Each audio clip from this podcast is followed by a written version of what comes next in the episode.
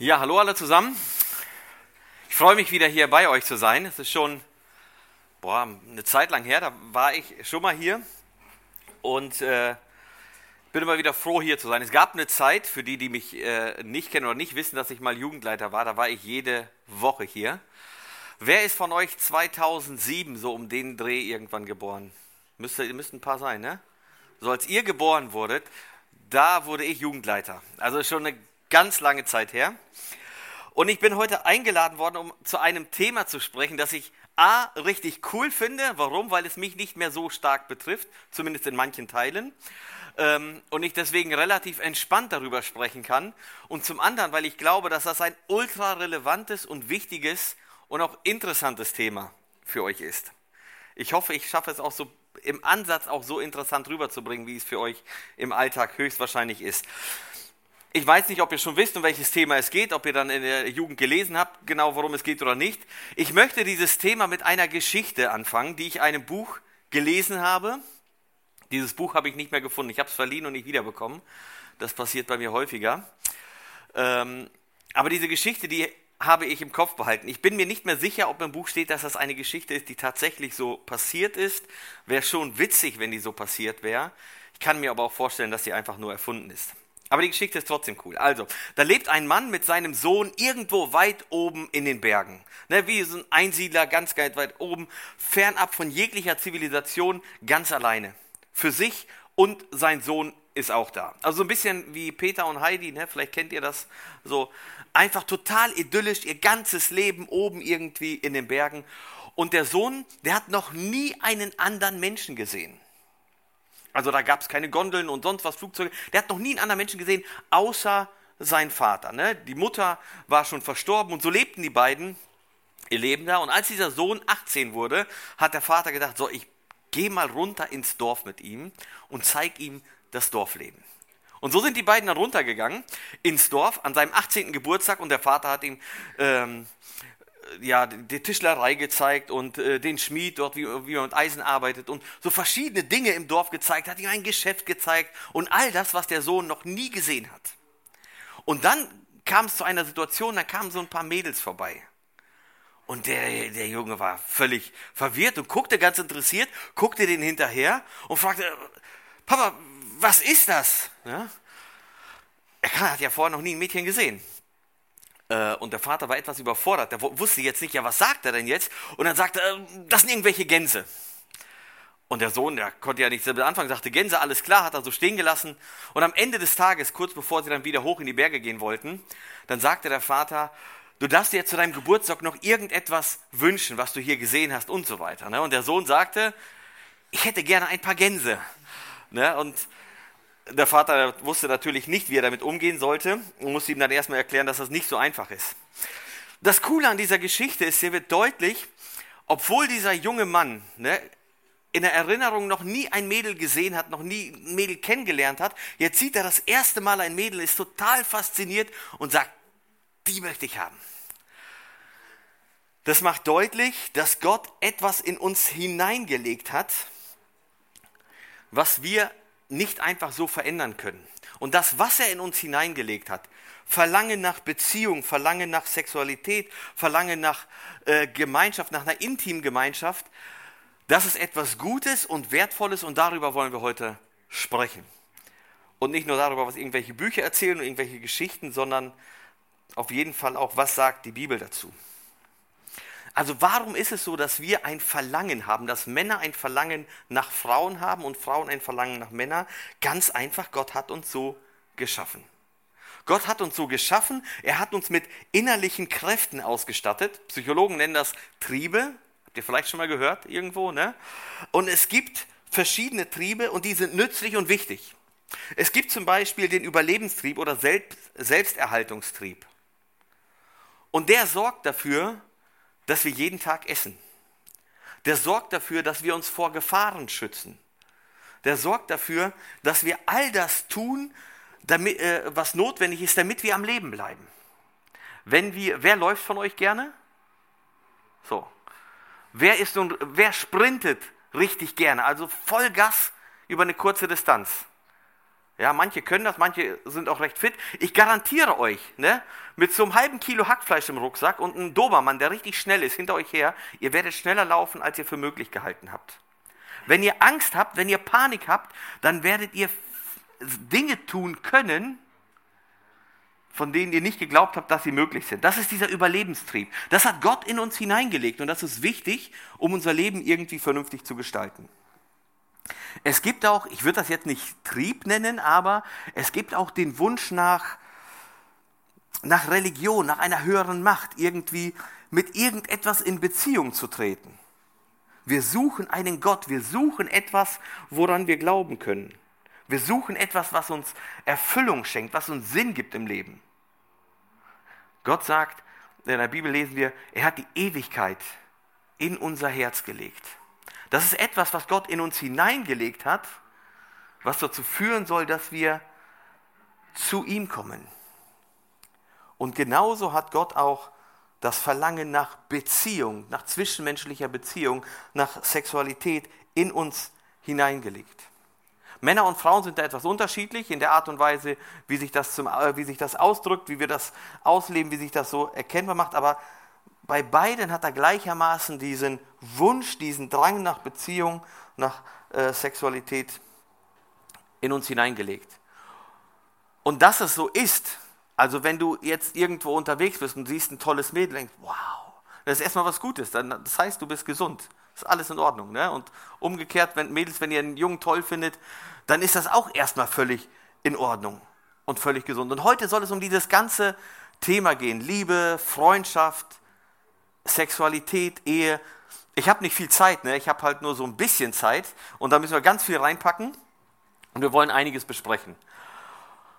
Und hier ganz wichtig, wenn ihr eine Frage habt oder mittendrin sagt, boah, damit bin ich überhaupt nicht einverstanden, dann dürft ihr euch melden und dann könnt ihr das gerne loswerden, dann versuchen wir das zu klären untereinander. Wenn ihr eine Frage habt und ihr traut euch nicht, diese in diesem Kontext zu stellen, ist kein Problem. Ihr könnt die auch später an Noel oder an Philipp schicken oder an Thomas oder wer auch immer da sonst noch im Podcast-Team so aktiv ist und dann werden wir diese Frage im Podcast beantworten. Und wenn ihr euch gar nicht traut, dass das öffentlich irgendwie besprochen wird, dann könnt ihr auch mich direkt ansprechen oder anschreiben, dann können wir das so irgendwo tun, wo es keiner mitbekommt. Ne? Dann kriegen wir die Frage auf jeden Fall geklärt. Wenn wir über dieses ganze Thema nachdenken, dann müssen wir so ein paar Leitplanken festlegen. So ein paar Dinge, die wir nicht verändern können, selbst wenn wir sie wollten. Die müssen wir einfach festhalten und die müssen wir so annehmen ähm, als Grundlage für all das, was wir dann später noch besprechen werden. Wir wollen erstmal gucken, was sagt die Bibel zu diesem Thema. Auf der einen Seite sagt die Bibel gar nicht so viel und doch ist die Bibel sehr, sehr klar zu bestimmten Themen. Der erste Punkt ist, Ehe ist Gott gewollt. Und Gott schuf den Menschen zu seinem Bilde, zu Bilde Gottes schuf er ihn und schuf sie als Mann und Frau. 1. Mose 1, Vers 17. Die meisten, also die Bibelkenner, kennen den Vers. Jeder, der schon mal auf irgendeiner Hochzeit war, hier bei uns in der Gemeinde, kennt den Vers. Also Gott hat uns Menschen geschaffen als Mann und Frau. Ganz klares Statement, Mann und Frau, zwei Geschlechter. Und Gott, der Herr, sprach, es ist nicht gut, dass der Mensch allein sei. Ich will ihm eine Gehilfin machen, die um ihn sei. 1. Mose 2, Vers 18. Hier wird erstmal ganz, die ganz großen Leitplanken festgelegt. Ehe bedeutet Mann und Frau zusammen fertig aus. Kein Mann, Mann, kein Frau, Frau oder sonst welche, irgendwelche Auswüchse, die wir heute in unserer Gesellschaft haben, die so propagiert werden und so weiter. Die Bibel ist da ganz klar. Mann, Frau, fertig aus. Ehe ist Gott gewollt und so hat sich Gott das gedacht. Und was Gott zusammengefügt hat, das soll der Mensch nicht scheiden. Das hören wir ja häufig in der Trauung, wenn jemand getraut wurde, dass das gesagt wird. Das ist ein Zitat, das Jesus gesagt hat. Das hat Jesus gesagt in Markus 10, Vers 9. Und die Ehe besteht so lange, bis der Ehepartner, einer der Ehepartner, verstirbt. So lange besteht die Ehe. Das ist von der Bibel her fest. Also wir können da, wenn man jetzt in die liberale Theologie geht, dann wird man immer irgendwelche Personen finden, die versuchen da irgendwas dran rumzubiegen und sich irgendwas zurechtzureimen. Aber die Bibel ist ganz klar, Mann, Frau gehören zusammen bis dass der Tod sie scheidet. Also das müssen wir festhalten. Ehe ist Gott gewollt. Der zweite Punkt ist, Ehe ist ein Geschenk an uns Menschen. Weil es von Gott ist, weil Gott uns das gegeben hat, ist Ehe etwas Heiliges, etwas Gutes, etwas Vollkommenes. Ein Geschenk an uns Menschen. Es ist übrigens eine der wenigen Dinge, die wir aus dem Garten Eden mitnehmen durften.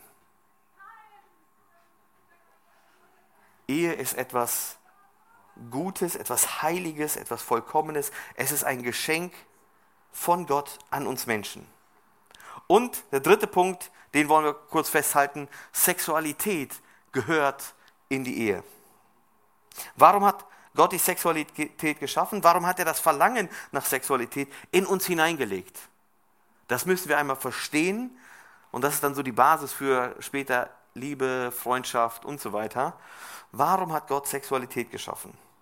In 1. Mose 2, Vers 24, darum wird ein Mann seinen Vater und seine Mutter verlassen und seiner Frau anhangen und sie werden ein Fleisch sein. Ein Mann wird Vater und Mutter verlassen, sie werden, äh, er wird seiner Frau anhangen und sie werden ein Fleisch sein. Wörtlich übersetzt bedeutet, sie werden aneinander kleben. Das ist wörtlich, was hier gemeint ist. In 1. Mose 1, Vers 28, seid fruchtbar, ne? Kinder bekommen. Und in 1. Korinther 7, äh, da geht es darum, dass man dem anderen, dass man seinem Ehepartner etwas schuldig ist, dass man sich nicht entziehen soll. So, das sind so ein paar Verse. Ich kann euch später hier, ich habe einige Verse ausgedruckt, die so zu dem Thema einfach relevant sind. Die könnt ihr euch dann abfotografieren oder ich kann die euch weiterleiten als PDF-Datei. Könnt ihr in die Jugendgruppe stellen oder so. Gott hat Sexualität geschaffen für ganz bestimmte Dinge. Und im Prinzip ist es so, dass Gott Sexualität nicht nur erlaubt, sondern er befiehlt es sogar. Also es ist ein Befehl. Äh, Roger Pugh sagte das mal bei einer Veranstaltungsreihe hier bei uns in der Gemeinde zum Thema Sexualität. Er sagt, Gott befiehlt Sex. Hab Sex, sagt er. Ne? Stellt sich ja vorne hin. Es ist ein Befehl Gottes. Und es gibt zwei Gründe, warum Gott Sexualität geschaffen hat. Zwei, die mir einfallen. Vielleicht findet man aus der Bibel heraus noch mehrere. Aber zwei sind erstmal für heute völlig ausreichend. Das erste ist, um Kinder zu zeugen. Ja, damals Adam und Eva, die waren zu zweit. So, der Auftrag war, die, die Erde zu bevölkern. Das ist schwierig, wenn man keine Kinder kriegt. Also Sexualität, damit sie Kinder bekommen. Und mittlerweile sind wir ja äh, einige mehr Menschen als nur zwei. Ja, das ist der erste Auftrag, seid fruchtbar, also Kinder zu zeugen. Gott hat Sexualität geschaffen, damit wir Familie gründen können, damit wir Kinder bekommen können. Und der zweite Grund ist, zu einer intimen, persönlichen Begegnung und Hingabe. Gott hat Sexualität geschaffen, damit Mann und Frau sich gegenseitig beschenken können, sich hingeben können. Es ist eine sehr intime Begegnung und Vereinigung. Wenn zwei Menschen Sex miteinander haben, dann geben sie dem Gegenüber ein Teil von sich. Und diesen Teil können sie nie wieder zurückfordern. Man hinterlässt irgendetwas bei dem anderen. Es ist für immer irgendwie an den anderen abgegeben. Durch Sex entsteht eine gewisse Verbindung von Menschen, die immer vorhanden bleibt, selbst wenn diese Menschen, und das erleben wir heute leider tagtäglich, sich wieder trennen. Da bleibt etwas zurück. Wenn man zwei Zettel nimmt, Nehmen wir mal einen grünen Zettel und einen roten Zettel und wir kleben die aneinander. Und die sind fest miteinander verklebt und jetzt reißen wir die wieder auseinander. Die werden nicht exakt so bleiben wie vorher. Irgendwas bleibt hängen bei dem anderen, bei dem einen oder anderen. Gott hat die Sexualität geschaffen zu einer intimen, intensiven Begegnung zwischen Mann und Frau. Es ist also ein, ein Werkzeug, eine Art Methode, um die Beziehung zu vertiefen, um die Beziehung auf ein anderes Niveau, auf ein intimeres Niveau zu heben. Es ist eine von Gott erfundene Art der Lebens- und Selbsthingabe. Und diese Ausübung verbindet zwei Menschen auch, äh, zutiefst. Und weil das so ist, weil das so viel mit, dem, mit einem Menschen macht, hat Gott dafür einen ganz klaren Rahmen definiert. Sagt, weil das ein so wertvolles, ein heiliges, ein gutes Werkzeug ist, hat er dafür einen ganz, ganz klaren Rahmen definiert. Und der Rahmen ist Ehe. Sexualität gehört in die Ehe. Und wenn wir durch die Bibel schauen und immer wieder verschiedene Hinweise auf Sexualität oder was auch immer finden, die ganze Sexualethik, also die Lehre über Sexualität in der ganzen Bibel, bezieht sich nicht auf einzelne Gebote, die wir dann vielleicht irgendwie im Alten Testament finden oder so. Sie bezieht sich immer auf die Schöpfungsordnung. Immer auf, auf den Punkt, wo Gott Menschen geschaffen hat, um da äh, einen Rahmen festzulegen ein Muster zu geben. Und dieses Muster, dieser Rahmen, dieses Vorbild ist absolut und unveränderbar. Auch wenn wir Menschen versuchen, dieses Vorbild, dieses Muster, diesen Rahmen aufzuweichen, aufzubrechen, und das erleben wir in unserer Gesellschaft heute in der Zeit, gefühlt so stark wie noch nie zuvor. Und dann gepusht durch die Medien auf eine Art und Weise, wie wir es nicht für möglich gehalten haben vor 20 Jahren oder so. Aber Gott sagt, Sexualität gehört in die Ehe. Punkt aus. Und nirgendwo anders hin. Und im Neuen Testament finden wir immer wieder Hinweise dazu ähm, und Aufforderungen, dass wir bestimmte Dinge nicht tun sollen oder dass bestimmte Dinge in das Leben eines Christen nicht hineingehören. Wir könnten jetzt versuchen, einige Dinge aufzuzählen. Das machen wir nicht. Wir sparen uns die Zeit und werden dann später noch vielleicht die eine oder andere Frage so beantworten. Aber so zwei Punkte kommen immer wieder vor. Ehe, äh, Ehebruch und Unzucht. Ne, da lesen wir in Galater 5, Vers 19 und weiter. Offenkundig sind aber die Werke des Fleisches, also sind Unzucht, Unreinheit und so weiter. Was ist Ehebruch? Da geht's los, sagt Jesus, wer seinem Auge anfängt, also Ehebruch fängt im Kopf an. Wie würdet ihr Ehebruch und Unzucht voneinander unterscheiden? Gibt es da eine Unterscheidung? Ich weiß nicht, ob man sie jetzt streng so nach Wörterbuch unterscheiden würde. Ich definiere das so, jegliche sexuelle Aktivität eines verheirateten Menschen außerhalb der Ehe, mit sich selbst oder jemand anders ja, als der Ehepartner, das ist Ehebruch. Also ist jemand verheiratet und hat in irgendeiner Weise äh, ist er sexuell aktiv, dann ist das Ehebruch. Und Unzucht ist jede sexuelle Aktivität eines unverheirateten Menschen. Also so würde ich das definieren. Ich weiß jetzt nicht, ob das so hundertprozentig genau ist, aber so habe ich das für mich definiert. Gott gibt einen Rahmen. Und warum tut Gott etwas? Gott gibt diesen Rahmen, weil Sexualität ein Geschenk für uns sein soll. Ein Geschenk für uns Menschen. Und weil das so wertvoll ist, etwas so Heiliges, möchte Gott, dass man es auch richtig gebraucht. Und bestimmte Dinge die sind ein richtig großer Segen, wenn man sie richtig gut gebraucht. Wenn man sie falsch gebraucht, werden sie gefährlich und werden zerstörerisch. Ich habe es heute nicht mitgebracht, aber ich, ich hatte vor, ich habe es vergessen, ist mir hier dann eingefallen, euch ein Messer mitzubringen. Wenn ihr so ein Messer seht, so ein großes Ding, ne? woran denkt ihr zuerst? Was löst das in euch aus? Wir hätten das eigentlich vor Seven vs. White fragen müssen, also diese Frage. Bei den meisten kommt es, äh, äh, kommen dann Gefühle von Angst, von Schrecken. Es ist gefährlich, man muss aufpassen, man kann sich verletzen, man kann jemanden richtig übel damit zurichten, man kann jemanden sogar umbringen. Das würde alles gehen. Was kann man aber noch mit einem Messer machen? Wenn ich irgendwo alleine auf eine Insel müsste, ne? Das habe ich früher mal so hypothetisch gesagt, jetzt mit Seven vs. White ist das ja völlig, äh, äh, völlig präsent, muss ich euch eine witzige Geschichte erzählen. Meine Frau, die ist ja nicht so outdoor-begeistert wie ich, ne? also die geht zwischendurch mal so raus. Und, die war jetzt aber tatsächlich letztes Wochenende mit Vierte Musketier, ihr kennt vielleicht die Männerarbeitsbewegung, manchmal laufe ich mit so einem roten T-Shirt rum, ne? mit einer Vier drauf. Die war dann an so einem Frauenwochenende. Ne, so richtig zelten, wandern und so freiwillig. Ich habe sie diesmal nicht gezwungen. Ne? Und dann waren wir dabei am Rucksack einpacken und ich habe ihr erklärt, wie man alles einpackt und so weiter. Und sitzt Pete, unser Kleiner, ne, der fünf Jahre alt ist, der sitzt daneben und fragt, Mama, auf welche Insel fährst du eigentlich? Also der hatte gedacht, sie macht jetzt Sam vs. Wild und ist irgendwo, irgendwo unterwegs, aber sie war nur wandern ein bisschen. Aber wenn man auf so eine Insel fährt, Seven vs. Wild, was hatten alle irgendwie mit? Ein Messer. Klein, groß, verschiedene Ausführungen. Damit kann man richtig gute Dinge machen. Und wenn ich auf eine Insel fahren würde, so à la Seven vs. Wild, ich würde mir ein Messer mitnehmen. Ein ordentliches Messer. Ne?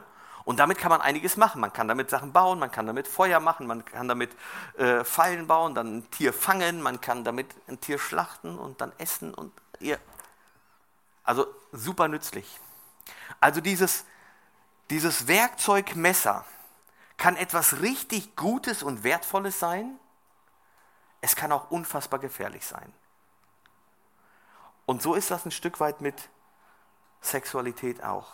Es kann etwas richtig Gutes, Wertvolles sein und es kann etwas sehr Gefährliches sein, wenn man es falsch gebraucht. Und deswegen gibt Gott einen ganz klaren Rahmen. Sexualität gehört in die Ehe.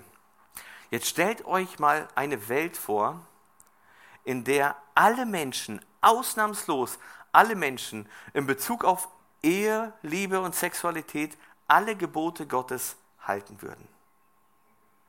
Stellt euch mal ganz kurz diese Welt vor. Was wird das bedeuten? Es gäbe keine Vergewaltigungen mehr. Es gäbe keine Scheidungen mehr. Es gäbe keine Kinder, die unter Scheidungskriegen der Eltern kaputt gehen. Es gäbe keine Kinder, denen man sagt, eigentlich wollten wir dich nie bekommen. Es gäbe keine Eifersucht in Beziehungen, keine zerbrochenen Beziehungen, an denen Menschen kaputt gehen. Es gäbe keinen Menschenhandel, keine Prostitution. Bestimmte Krankheiten wie AIDS und so weiter würden sich nicht ausbreiten und so weiter und so weiter. Stellt euch mal diese Welt vor. Und jetzt gucken wir einfach mal auf die Gesellschaft, wie sie heute aussieht. Und wenn wir uns dann die Frage stellen, ist das, was Gott gesagt hat, vielleicht gar nicht so verkehrt. Da kommen wir eigentlich nur zum Einschluss. Gott hat diesen klaren Rahmen gegeben, um uns Menschen zu schützen. Deswegen sagt Gott, Sexualität gehört in die Ehe. Und dann kommt natürlich die Frage auf, wenn wir über das Thema nachdenken, Freundschaft, Liebe, Sexualität und so weiter. Naja, kann man denn nicht aber, wenn man weiß, man möchte seinen Partner heiraten, kann man nicht einfach schon vor der Hochzeit miteinander schlafen? Die Antwort ist ganz klar nein. Warum? Es gehört in die Ehe, hat Gott gesagt. Und selbst wenn es kurz vor der Hochzeit ist, nein, weil Gott hat gesagt, das ist der Rahmen.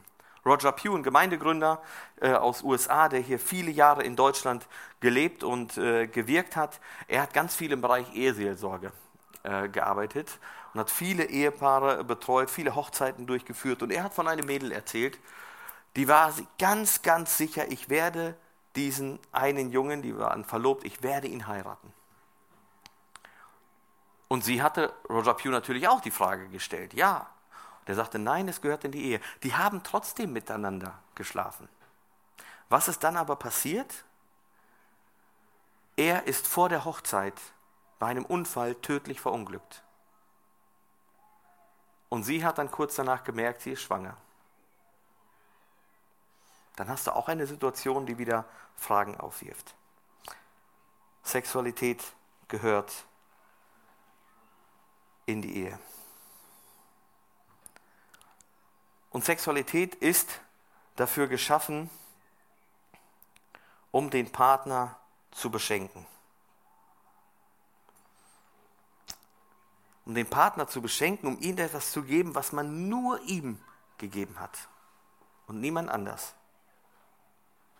Wenn ich nicht warte, zeige ich, dass es eigentlich nicht um den Partner geht, sondern lediglich um das Erfüllen meiner eigenen Bedürfnisse. Und wenn ich aber warte und sage, okay, ich warte ganz bewusst, bis wir heiraten und ich will das meinem Partner schenken, dann ist das ein Zeichen der Wertschätzung an den Partner. Dr. Viktor Frankl, Franklin heißt er, glaube ich, oder Franklin irgendwie so, ist ein Psychologe, ist kein Christ und er hat sich äh, in seiner Arbeit, im Rahmen seiner Arbeit hauptsächlich mit Menschen beschäftigt, die frigide waren. Also Personen, die äh, den Sexualtrieb verloren haben, die keinen Wunsch mehr nach Sexualität hatten. Und er hat sich hauptsächlich mit denen beschäftigt. Und er hat dann in einem Zitat gesagt, je mehr ein Mensch die persönliche Befriedigung anstrebt, desto weiter entfernt sie sich. Also je mehr ein Mensch versucht, sich selber zu befriedigen, sich selber glücklich zu machen, sich selber zu bereichern, desto weiter wird die, wird die Erfüllung weggehen. Und echte Befriedigung, echte Erfüllung bekommt man erst, wenn man anfängt, andere zu beschenken. Maximales Glück wirst du immer haben, wenn du teilst, wenn du weitergibst und so weiter. Und das betrifft den Bereich der Sexualität genauso. Das war die Basis. Das war die Grundlage. Was bedeutet das also heute für uns, wenn wir an Beziehungen denken, wenn wir an Freundschaften denken und so weiter? Die Bibel redet ja nicht über Freundschaften. Ich, ich habe noch keine Stelle gelesen, noch keinen Vers, noch keine Geschichte, wo etwas Vergleichbares erwähnt wird, wie das, was wir heute, ich sag mal, Liebesbeziehungen nennen. Ne? Junge Mädel und dann vor der Verlobung, man ist eine Zeit zusammen, irgendwann verlobt man sich, dann kommt, äh, und danach irgendwann kommt die Hochzeit. Sowas habe ich in der Bibel nicht gefunden. Bedeutet aber nicht, dass die Bibel nichts dazu sagt, beziehungsweise dass äh, wir deswegen mit dem Bereich der Freundschaft oder mit dem Zeitraum der Freundschaft alles machen können, was wir wollen. Weil ich glaube, dass man bestimmte Prinzipien, die für die Ehe und für die Verlobungszeit gelten, genauso auch für die Freundschaft gelten. Und wenn es jetzt darum geht, darüber nachzudenken, ich will irgendwann mal heiraten. Wer von euch will heiraten? Ah, doch, ist eine große Menge. Manche melden sich nicht, die sind schon verheiratet, die sind dankbar, können dahinter einen Haken machen. Ähm, wir alle wollen heiraten. Und wenn es jetzt darum geht zu sagen, irgendwann möchte ich heiraten, das heißt, zum Heiraten braucht man ja auch einen Partner. Und wenn es darum geht, einen Partner zu finden, dann gibt es ein paar Dinge, auf die wir achten oder ihr achten solltet. Ich bin ja schon durch die Phase durch äh, und ich bin sehr dankbar da, äh, darüber, dass ich da nicht mehr drin bin. Manchmal habe ich in der Jugend, also als ich Jugendleiter war, dann kamen Jugendliche zu mir und, ah, und Liebeskummer und alles sowas, ne, und Herzschmerz und alles, was so dazugehört da kann ich so mit einem gewissen Abstand und einer Gelassenheit echt ah, ganz entspannt sagen, das geht auch vorbei. Und es wird wieder Phasen geben, da wird es wieder schöner und so weiter. Und ich kann das wirklich so entspannt sagen, weil ich einfach nicht mehr in der Situation bin. Ne, das ist so, wenn, wenn eine Person in Lebensgefahr ist oder das Gefühl hat, Lebensgefahr zu sein, ne, dann ist die ja völlig hysterisch. Wenn du daneben stehst und weißt, hier ist überhaupt gar keine Gefahr, bist du relativ gelassen. Und deswegen kann ich, äh, bin ich so dankbar, dass ich aus diesem Thema raus bin und recht gelassen darüber reden kann. Und das Erste, was ich euch mitgeben möchte als Ratschlag dafür, wie bereitet man sich auf so eine, auf eine gesunde Ehe vor, auf eine gesunde Beziehung und so weiter, ist, man fängt im Gebet an. Man fängt im Gebet an. Man betet nicht erst später. Die richtige Reihenfolge ist, so wie Nehemiah das gemacht hat. Vielleicht habt ihr die Geschichte von Nehemiah im Kopf. Nehemiah lebt im Exil, ist da ähm, hoher Beamter am Königshof, er ist Mundschenk und er kriegt dann mit von äh, seinen Landsleuten, dass Jerusalem, die Hauptstadt seines Heimatlandes, brach liegt. Und ihn nimmt das so mit, der ist so fertig, der ist ja, emotional so berührt. Was macht er? Er fängt an zu beten. Er betet und Monate später sagt er, ich werde zum König gehen und fragen, ob ich in die Heimat reisen kann, um die Mauer aufzubauen. Hier ist die Reihenfolge ganz wichtig. Er betet, Gott schenkt ihm eine Idee, Gott zeigt ihm die Möglichkeiten und Gott segnet sein Vorhaben. Und so sollten wir, wenn es um Beziehung geht, so sollten wir vorgehen. Wisst ihr, was wir manchmal machen? Wir haben den, äh, machen häufig den Fehler, wir haben eine Idee und dann betteln wir Gott an, bitte, bitte, bitte, mach das so, wie ich es will. In Bezug auf Beziehung könnte das so aussehen. Modell 1, ne, das Nehemia-Modell würde ich jetzt mal nennen. Ich fange an zu beten, schon ganz früh. Ich bin noch nicht verliebt, habe eigentlich noch keine Lust, mich mit Jungs oder Mädels oder wie auch immer ne, auseinanderzusetzen. Aber ich fange schon an zu beten, dass Gott mich in diesem ganzen Prozess segnet, einen Partner zu finden, den richtigen Partner zu finden und so weiter. Und irgendwann öffnet Gott einem die Augen, dann sieht man, ah, da ist die Person. Und dann kann sich das alles so nach und nach entwickeln. Ne? Das wäre eine gute Reihenfolge. Häufig ist es aber so, leider aus der Beobachtung, von außen steckt ja nicht im Kopf eines Menschen drin, dann ist eine Person verliebt und dann bettelt man Gott an, bitte, bitte, das muss doch diese sein. Und wenn es diese Person sein soll, dann lass es morgen bitte die Sonne scheinen. Und der Wetterbericht, ne, der sagt schon drei Tage vorher und die ganze Woche, ne, keine einzige Wolke in sich, der ganze Tag, alles nur Sonne, vorher, nachher. Und dann, ja, ist am nächsten Tag Sonne, alles klar, das ist Gottes Wille und los geht's.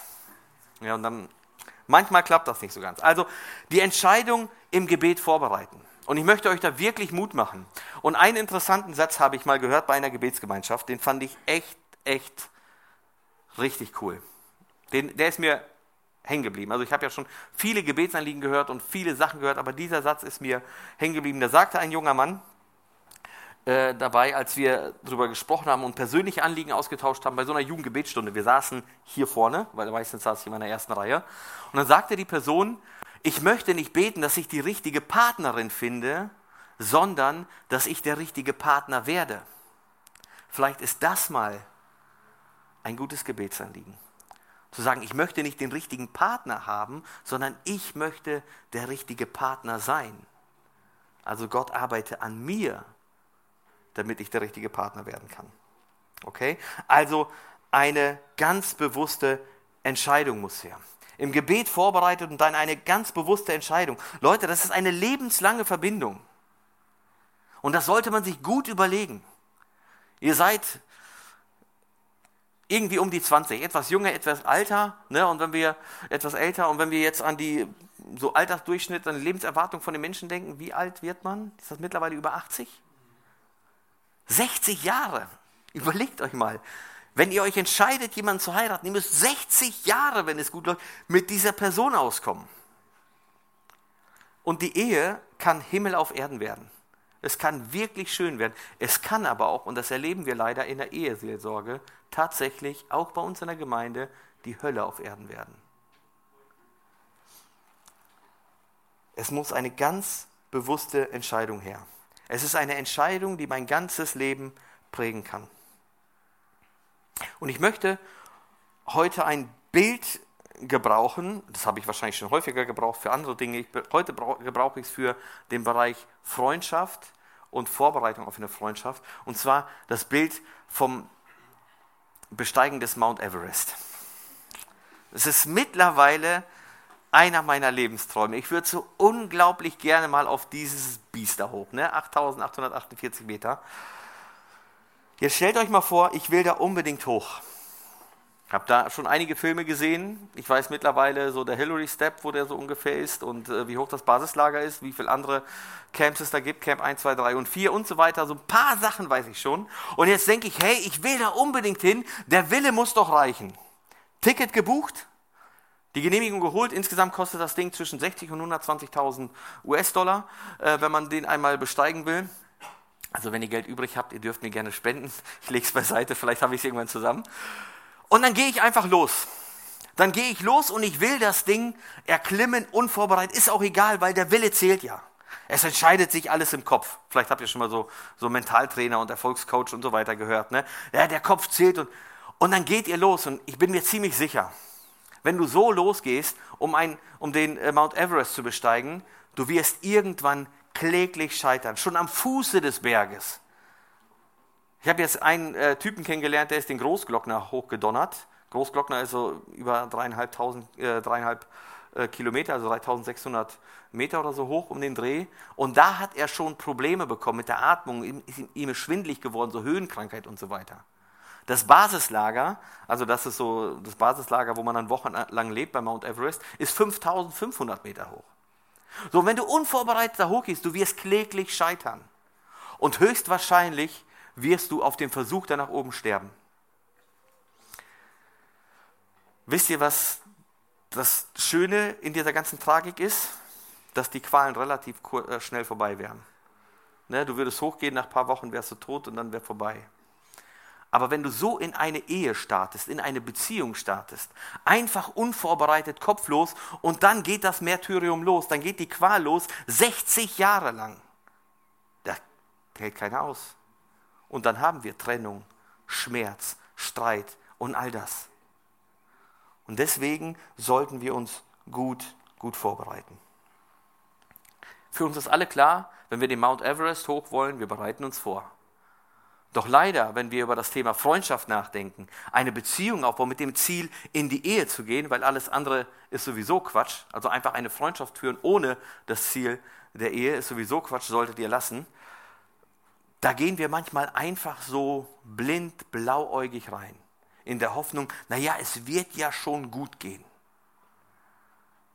Und man bereitet sich nicht vor, man setzt sich mit bestimmten Themen nicht auseinander und dann erlebt man in der Beziehung Enttäuschung, Streit, Wut, Trennung, Verzweiflung, Verletzungen und so weiter.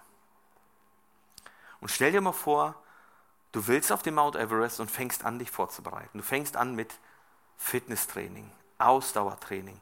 Du fängst an, Bücher zu lesen. Du fängst an, mit Leuten zu sprechen, die vielleicht schon mal oben waren. Du fängst an, Geld zu sparen. Du suchst dir Equipment raus, nachdem du die ganzen ähm, Equipment-Tests und so weiter gelesen hast, Erfahrungsberichte. Du bereitest dich akribisch darauf vor. Du weißt im Prinzip in deinem Kopf ganz genau, was die nächsten Tage, Wochen, Monate, was alles auf dich zukommt. Dann fährst du dahin, du wanderst zum Camp 1 und du weißt, wenn ich auf Camp 1 bin, dauert das noch bestimmt vier, fünf, sechs Wochen, bis ich oben auf dem Gipfel bin. Warum? Ich muss zu Camp 1 und dann zurück und dann Camp 2, 1 und so weiter. Und du kennst die ganzen Schritte, du hast dich vorbereitet, du bist fit, du hast einen äh, Expeditionsleiter, der dich durchzieht. Und du hast das alles schon vorbereitet. Du musst jetzt nur noch abliefern. Dann ist die Wahrscheinlichkeit, ist keine Garantie, aber die Wahrscheinlichkeit ist viel, viel höher, dass du oben ankommst und auch wieder gesund runterkommst. Und mein Wunsch ist, wenn ich an Beziehungen denke in unserer Jugend hier, in unserer Gemeinde, wenn ich an Beziehungen denke, dass wir gute, gesunde Beziehungen haben, die sich an den biblischen Maßstäben orientieren, wo Menschen sich bewusst darauf vorbereiten, ich treffe eine Entscheidung, die das ganze Leben 60 Jahre lang halten soll. Leute, wenn ihr euch einen Beruf aussucht und nach zwei Jahren merkt, der Beruf ist völlig daneben, ja, dann macht ihr eine neue Ausbildung. Bei der Ehe funktioniert das nicht. Also wir brauchen vorher eine bewusste Entscheidung. Und ich sage bewusst vorher, weil es schwierig ist, eine Entscheidung zu treffen, wenn man schon verliebt ist. Wenn man verliebt ist, rosarote Brille, dann sieht man alles rosarot und dann ist es alles super. Aber irgendwann ist diese Brille weg und dann wird es schwierig. Und wie kann so eine bewusste Entscheidung oder was muss man bewusst entscheiden und wie kann diese Vorbereitung aussehen, ein Stück weit? Wir brauchen biblische Maßstäbe.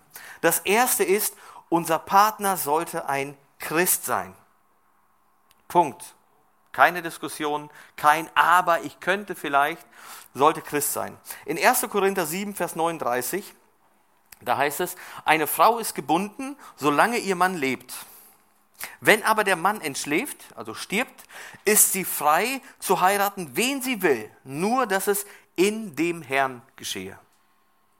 Also hier wird kurz eine Situation erklärt. Ja, was macht man dann, wenn eine, wenn äh, da ist ein Ehepaar und der Mann stirbt? Was macht dann die Frau?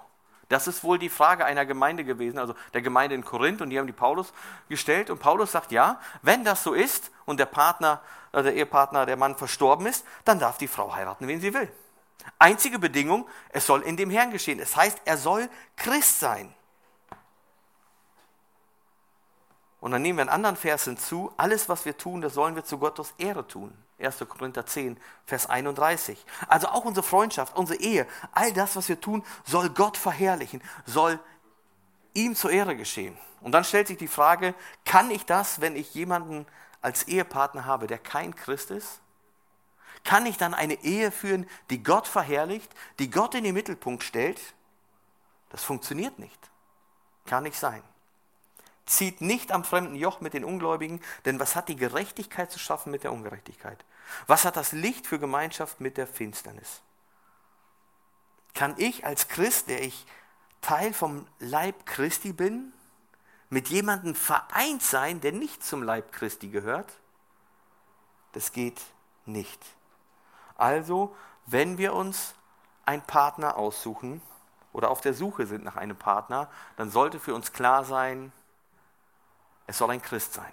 Jetzt kommt häufig der Einwand, ja, aber ich kann ja nichts für meine Gefühle. Stimmt.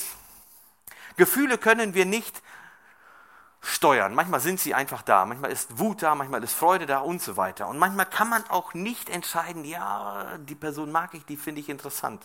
Ne, das kommt halt manchmal einfach so. Da gebe ich euch recht. Aber ich kann schon entscheiden, wo ich suche. Wenn ich in einen Pferdestall gehe und den ganzen Tag im Pferdestall meine Augen offen halte, werde ich da keinen Rind finden. Wenn ich in einen Schweinestall gehe, werde ich kein Schaf finden. Wenn ich im Hühnerstall bin, wird vermutlich auch kein Ochse rumrennen. Was will ich damit sagen? Wenn ich vorhabe, mein Leben mit einem christlichen Partner zu verbringen, aber nur mit Nichtchristen unterwegs bin, keine Gemeinschaft mit anderen Christen habe, wird es schwierig. Ich habe einen Fall tatsächlich erlebt, fand ich, hat mir sehr, sehr wehgetan. Der Fall war mir eine sehr nahestehende Person. Sie hat dann auf, kam dann auf einmal an und sagte, Rudi, ich habe einen Freund, der ist nicht im Glauben. Was soll ich jetzt machen? Ich habe gesagt, trennen, fertig aus. Schick ihn in die Wüste. Sagte, nein, kann ich nicht machen. Und, und ja, aber ich, ich liebe ihn doch und Gefühle, da kann man nichts für. Ja, was war das Problem? Diese Person hat die Gemeinschaft in der Gemeinde komplett vernachlässigt und war nur noch auf der Arbeit mit Kollegen und Freunden unterwegs. Und ich will nicht sagen, dass das schlecht ist, mit Nichtchristen Kontakt zu haben. Das ist wichtig. Ne? Wir sollen evangelistisch aktiv sein. Wir wollen in Gottes Liebe und Gnade weitergeben. Aber wenn ich nur noch Kontakt mit Menschen habe, die nicht im Glauben sind und die Gemeinschaft in der Gemeinde mit anderen Christen, dazu sind wir auch aufgefordert von der Bibel aus, wenn ich diese vernachlässige, dann ist das durchaus wahrscheinlich, dass mir irgendwann jemand von den Arbeitskollegen, Freunden oder so, von den Menschen, die nicht im Glauben sind, ins Auge fällt. Also achte gut drauf, wo du deinen Partner suchst. Hätte euch jetzt ein Seil mitbringen können, ne? so ein Seil, ihr wisst das. So, und wenn man ein Seil an beiden Enden unter Spannung bringt, also der eine zieht in die Richtung, der andere zieht in die Richtung, dann kann man so ein Seil zerreißen. Und das ist eigentlich nur eine Frage der Zeit und der Kraft, bis so ein Seil zerreißt. Und in einer Ehe zwischen Christ und Nicht-Christ ist das genau das Gleiche. Wenn zwei Personen in unterschiedliche Richtungen ziehen, ist es nur eine Frage der Zeit, bis es reißt. Oder die Spannung ist so hoch, dass es eher ungesund ist. Und wenn ich heute Personen treffe, und ich kenne einige Personen, die haben irgendwann mal, die sind christlich aufgewachsen, haben irgendwann eigene Entscheidungen getroffen, gesagt, ich will nicht mehr zur Gemeinde gehen, sind eigene Wege gegangen und haben nicht mehr im Glauben gelebt, keinen Kontakt mehr zur Gemeinde gehabt, die Beziehung zu Gott komplett vernachlässigt, haben dort einen Freund bekommen oder dann geheiratet oder wie auch immer und sind später wieder in die Gemeinde zurückgekommen, haben wieder eine Entscheidung für Christus getroffen, ihre Entscheidung festgemacht. Was sagen die meisten? Wenn ich nochmal könnte, ich würde es anders machen. Ich würde allen empfehlen, nicht diesen Weg zu gehen. Also die Bibel sagt da ganz klar, es sollte ein Christ sein. Ein weiterer Tipp von mir, fange nicht zu früh an. Ihr habt Zeit. Zeiten verändern sich. Als wir damals zusammengekommen sind und geheiratet haben, waren wir durchaus im Durchschnitt. Heute werden wir unfassbar jung, wenn man zur heutigen Zeit vergleicht. Fange nicht zu früh an. Nimm dir Zeit, dass du so dein eigenes Lebenskonzept, so deinen eigenen Lebensweg ein Stück weit schon klar hast, ein Stück weit schon ausgerichtet hast. Fängst du nämlich zu früh mit einer Beziehung an, kann es sein, dass dein Leben sich eigentlich eher in diese Richtung entwickelt, auch im Rahmen von Gottes Willen und der Weg deines Partners eigentlich vielleicht in diese Richtung entwickelt. Und dann habt ihr schon ein Spannungsfeld. Und beides könnte aber sein, dass es im Rahmen Gottes ist. Also als Beispiel, vielleicht bist du ein sehr heimatverbundener Mensch. Ne? Und Heimatgemeinde und Familie und alles sowas. Und das ist gut und das ist wichtig. Und vielleicht schlägt das Herz deines Partners aber für Weltmission, Ausland. Und wenn ihr dann zusammenkommt, dann ist das irgendwie eine Spannung. Da muss Gott das Herz von einem der beiden verändern damit beide in eine Richtung ziehen. Und wenn das nicht passiert, dann kann es sein, oder die eine Person sich nicht verändern lässt, nicht bereit ist auf Veränderung, Gott zwingt ja keinen, dann wird das immer ein Spannungsfeld bleiben. Und es gibt leider einige Ehen auch, wo man das Gefühl hat, ja, das ist genauso passiert. Die eine Person wollte in die Weltmission, die andere Person nicht. Und eine Person leidet immer. Entweder sind sie in eine Mission gegangen und die eine Person leidet, oder sind nicht in eine Mission gegangen und die andere Person leidet auch. Also fange nicht zu früh an. Der zweite Punkt, mache dir eine Liste mit Kriterien. Damit meine ich jetzt nicht, wörtlich so eine Liste aufschreiben, Punkt 1, Punkt 2, Punkt 3, aber so ein paar Kriterien solltet ihr für euch festhalten. Der erste Punkt ist Christ, haben wir behandelt. Der zweite Punkt ist eine Empfehlung äh, von, und der dritte Punkt auch, eine Empfehlung von Roger, Roger Pugh. Er sagt, es sollte nicht einfach nur jemand sein, der sagt, ich bin Christ, weil das sind viele in Deutschland. Keine Ahnung, wie hoch der prozentuale Anteil ist, 30, 40, 50 Prozent vielleicht, wenn du durch Deutschland gehst, die würden sagen, ich bin Christ.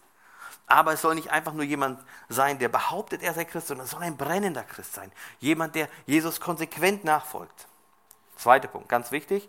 Und der dritte Punkt ist ein Kann-Punkt. Das ist keine, keine verbindliche, ähm, kein verbindliches Gebot, keine verbindliche Marschroute, aber es ist eine Empfehlung aus der Eheseelsorge, aus der Praxis heraus. Wenn du eine Person ins Auge gefasst hast, dann schau dir an, wie diese Person mit ihren Eltern umgeht. Wie sie über die Eltern redet, wie sie mit den Eltern redet, wie sie mit den Eltern umgeht. Warum? In der Eheseelsorge hat Roger Pugh gesagt, er hat 40 Jahre lang Eheseelsorge hier in Deutschland gemacht.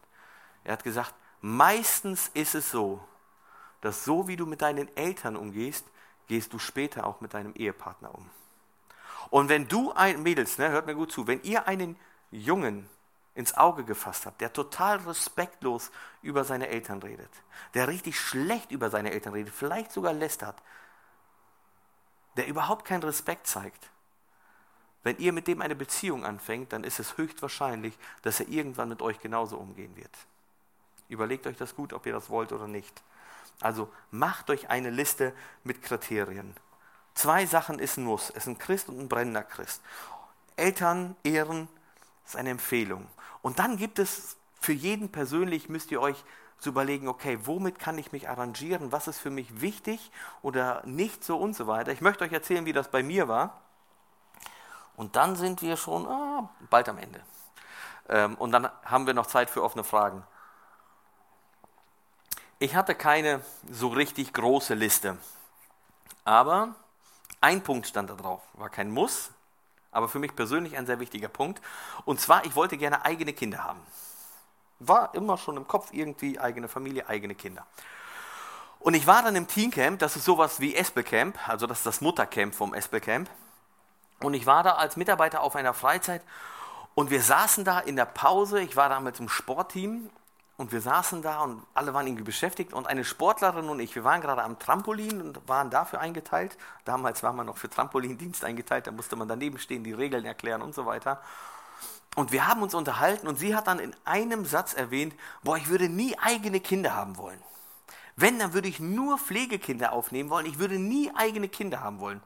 Und das war noch nicht mal so, dass ich irgendwie ein Auge auf dieses Mädel geworfen habe oder so. Ne? Ähm, aber das war wie so ein Klick, so wie so ein Bung durch Sieb durchgefallen. Keine Chance. Mit dieser Person würde ich, das hört sich witzig an, aber ich habe das tatsächlich so erlebt, mit dieser Person würde ich keine Beziehung anfangen wollen, weil das ein Punkt war, der für mich doch relativ wichtig war. Und so kann es für euch sein, dass es vielleicht Dinge gibt, die für euch wichtig sind. Und macht euch darüber Gedanken. Warum? Weil es kann sein, dass irgendwie Wünsche oder Erwartungen bei euch so fest sitzen und ihr gar nicht so drüber nachdenkt. Und wenn ihr dann in einer Beziehung seid oder vielleicht dann schon verheiratet seid und dieses Thema dann zur Sprache kommt und du und dein Partner ihr völlig in unterschiedlichen Welten unterwegs seid, dann gibt es ein Spannungsfeld. Deswegen macht euch da Gedanken, aber setzt die Ansprüche nicht zu hoch. Seid gnädig mit euren zukünftigen Partnern.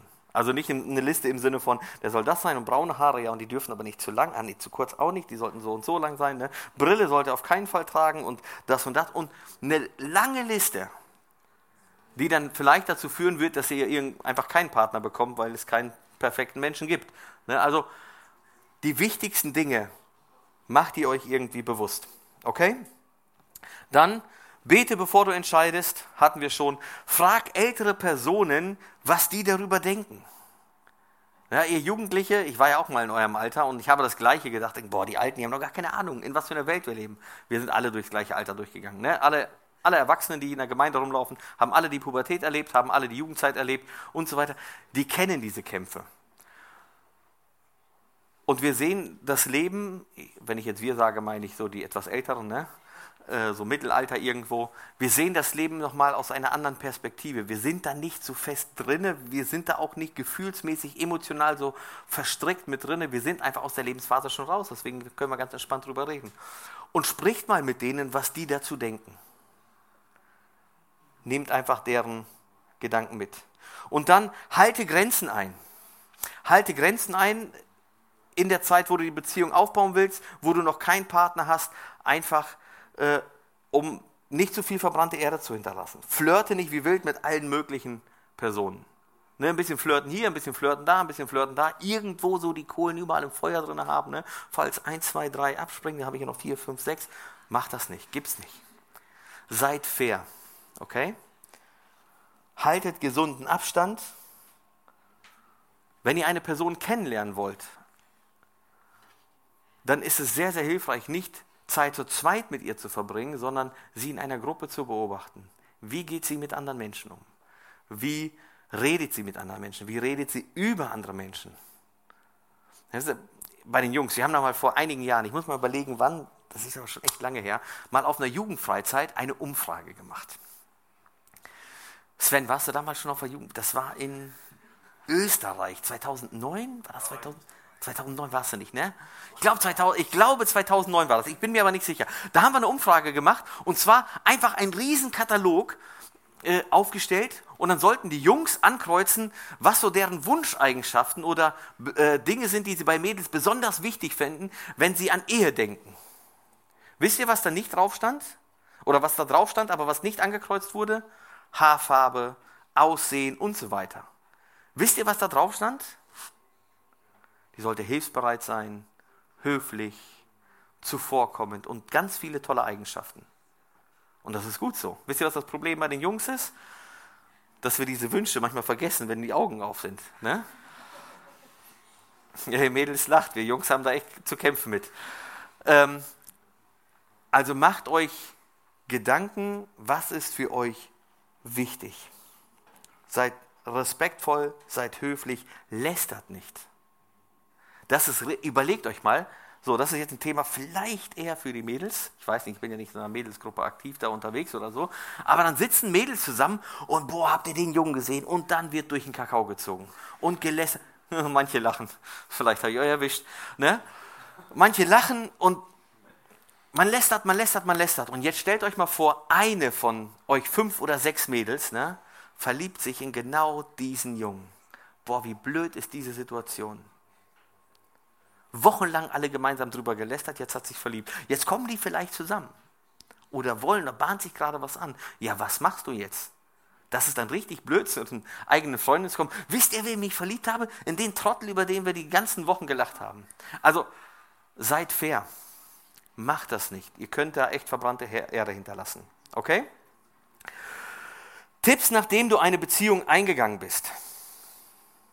Wenn du eine Beziehung eingegangen bist oder wenn du vorhast, diese Beziehung einzugehen, achte darauf, dass die Zeit, bis du heiratest, nicht zu lang ist.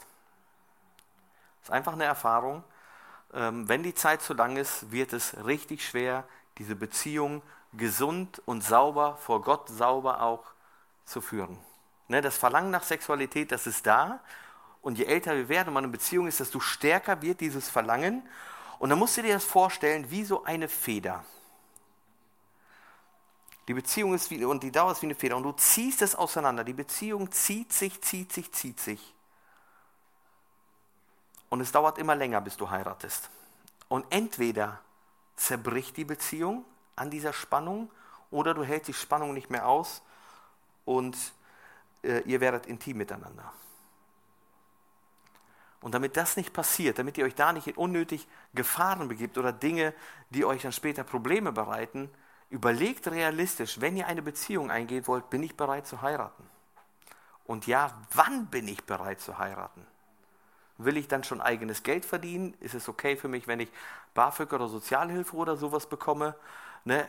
Ist es dann möglich aus verschiedenen Faktoren? Macht euch Gedanken. Eine Beziehung sollte nicht zu lange sein. Zu kurz auch nicht, aber auch nicht zu lange. Es gibt natürlich in beiden Modellen gibt es positive Beispiele, wo man sagt, ah, die waren so lange zusammen und das ist gut gelaufen. Ja, es gibt auch viele, die negativ. Und es gibt welche, die sagen, äh, die haben sich ganz kurz nur gekannt und haben geheiratet, alles super. Gibt es auch. Aber es stecken da viele Gefahren drin. Ich möchte euch einfach weitergeben, achtet darauf, dass die Beziehung nicht so lange ist. Und wenn ihr in einer Beziehung seid und gerade diese Spannungsfelder habt, Sexualität und Nähe und Intimität und so weiter, dann gilt grundsätzlich, orientiert euch an dem Schwächeren.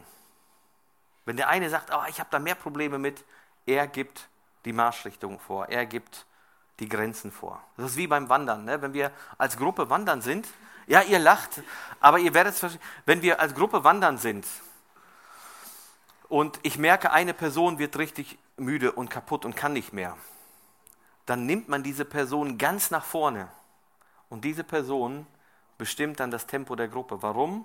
Alle haben sie im Blick, man kann keinen irgendwie zurücklassen und keiner wird irgendwie ähm, ja, benachteiligt in dem Sinne oder auf sich alleine gestellt. Also wenn ihr in einer, einer Beziehung seid und es darum geht, Grenzen einzuhalten, orientiert euch am Schwächeren.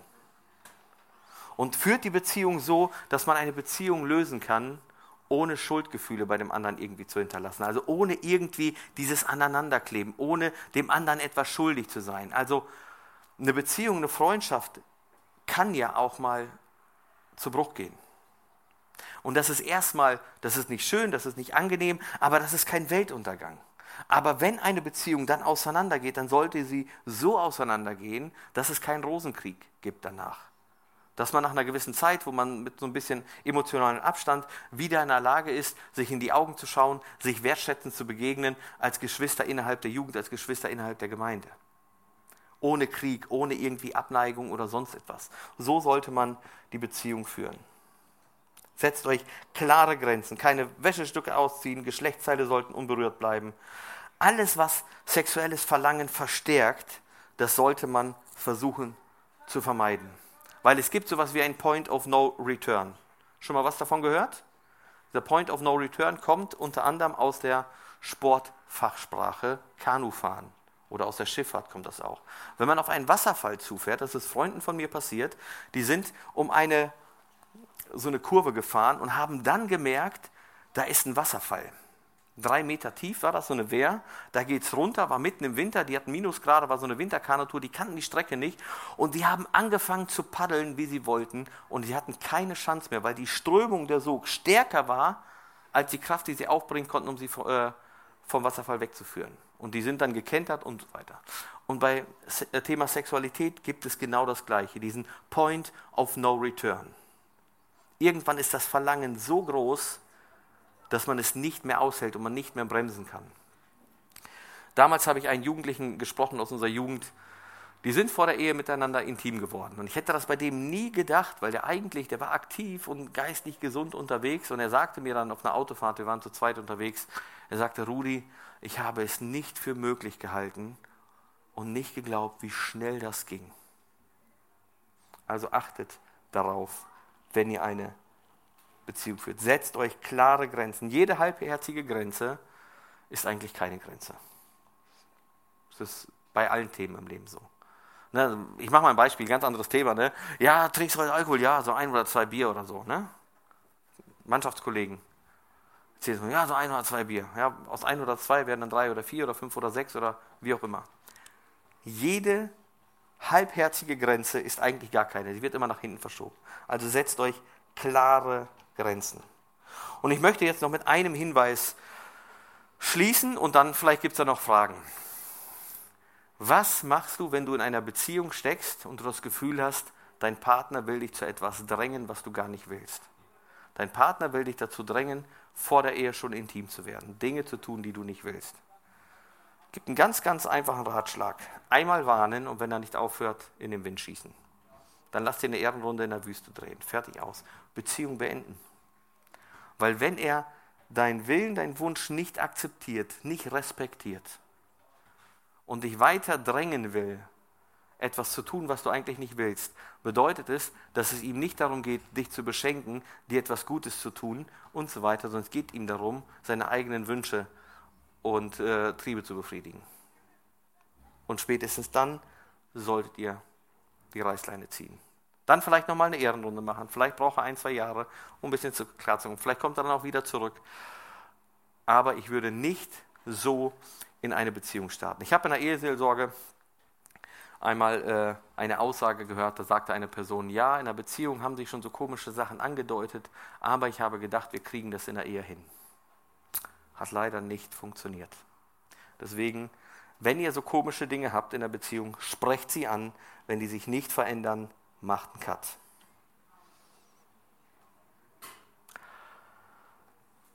Ich habe ein bisschen länger gemacht, als ich eigentlich dachte.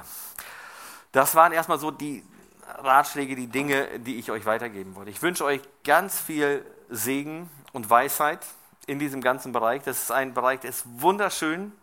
Ne? Ehe kann Himmel auf Erden werden, kann aber auch Hölle auf Erden werden. Und dazwischen liegt manchmal gar nicht so viel. Ich wünsche euch wirklich Gottes Segen in diesem ganzen Prozess, Partner zu finden, Beziehung zu führen, verlobt sein und irgendwann zu heiraten. Wir haben auch ein paar Verheiratete hier, das finde ich richtig gut, dass die auch dabei sind. Ähm, und jetzt würde ich vielleicht kurz die Zeit geben, wenn es Fragen gibt, dass ihr nochmal Fragen stellen dürft. Wenn es welche gibt, ansonsten wird, wird der Podcast halt drei Stunden lang oder so. Ähm, habt ihr Fragen, dann können wir kurz darüber sprechen.